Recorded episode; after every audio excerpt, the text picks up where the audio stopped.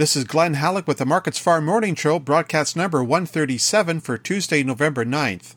ICE canola futures are bouncing around either side of steady on Tuesday morning in trying to recover from overnight losses. The January canola contract bumps up 60 cents at $978 per ton. The March contract gains a buck 20 at 955.80 per ton. Canola is seeking direction as Malaysian palm oil is lower, while European rapeseed is higher, and the Chicago soy complex is mixed. A weather system is forecast to bring snow to the prairies on Wednesday and Thursday, and that should help relieve some of the drought across the region. The heaviest amounts are to fall on Manitoba.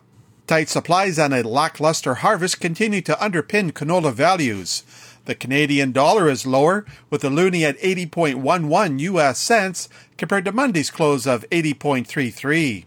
The United States Department of Agriculture is set to issue its monthly supply and demand estimates at 11 a.m. Central today. The trade is projecting increases in production and ending stocks for corn, soybeans, and wheat. Markets Farm will have more in this story after the report is released. The USDA, in its weekly crop progress report, says the corn and soybean harvests are 84 and 87% complete, respectively, as of November 7th. Both are slightly ahead of their five year averages. The planting of winter wheat is at 91% done, with 74% emerged. The crop holds at 45% good to excellent condition. The department also says export inspections of corn for the week ending November 4th are a little more than 563,000 tons. Soybeans are at 2.65 million tons, and wheat is nearly 232,000 tons. Year to date exports remain far behind from those a year ago. Rotting off prices at the Chicago Board of Trade, soybean futures are slightly higher on Tuesday morning. The January contract inches up a penny at 11.98 per bushel. December soy oil slips a little more than a tenth of a cent at 57.9 US cents per pound.